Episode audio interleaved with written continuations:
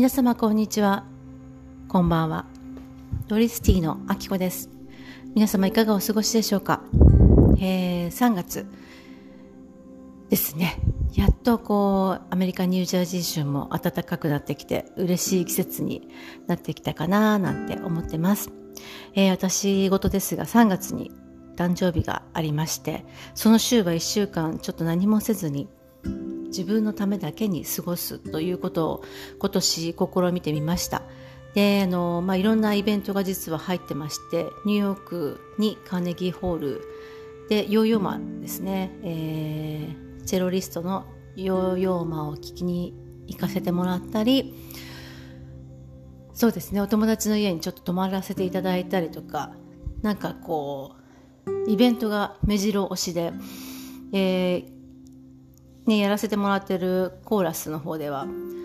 まさかのまさか雪というか、まあ、吹雪の日というか何でしょうねあれは。そんなに雪は積もってないんだけど風が異常に強くて前が見えなくなってしまうっていう運転してる時に私が通ってるコーラスのとこって100キロ以上うちからあるんですね。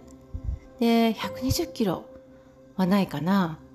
っていう感じなのでその往復をしなければいけないということで朝から吹雪吹雪なんでしょう嵐みたいな天気だったんですね。でもあの結婚されるということだったんで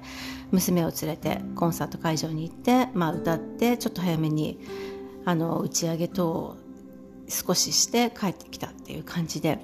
あのー、教会でね歌うのはもう本当に、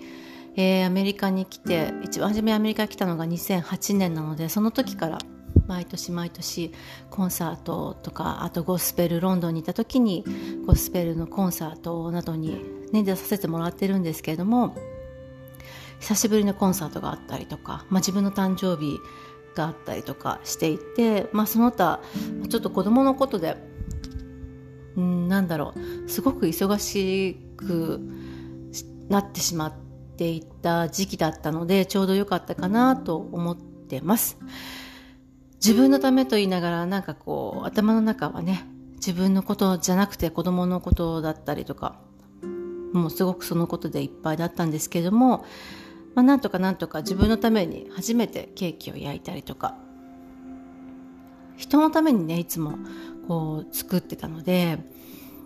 誰かのためってやっぱりね作りやすいんですよね。自分だけのためっていうのがやっぱなかなか最近できてなかったんだなっていうことにもう本当に気づかされて自分のためだけに入れるお茶っていうのはねやってたんですけどケーキを作るとかパンを焼くとかなんかそんなのは最近ねほんとしてなかったので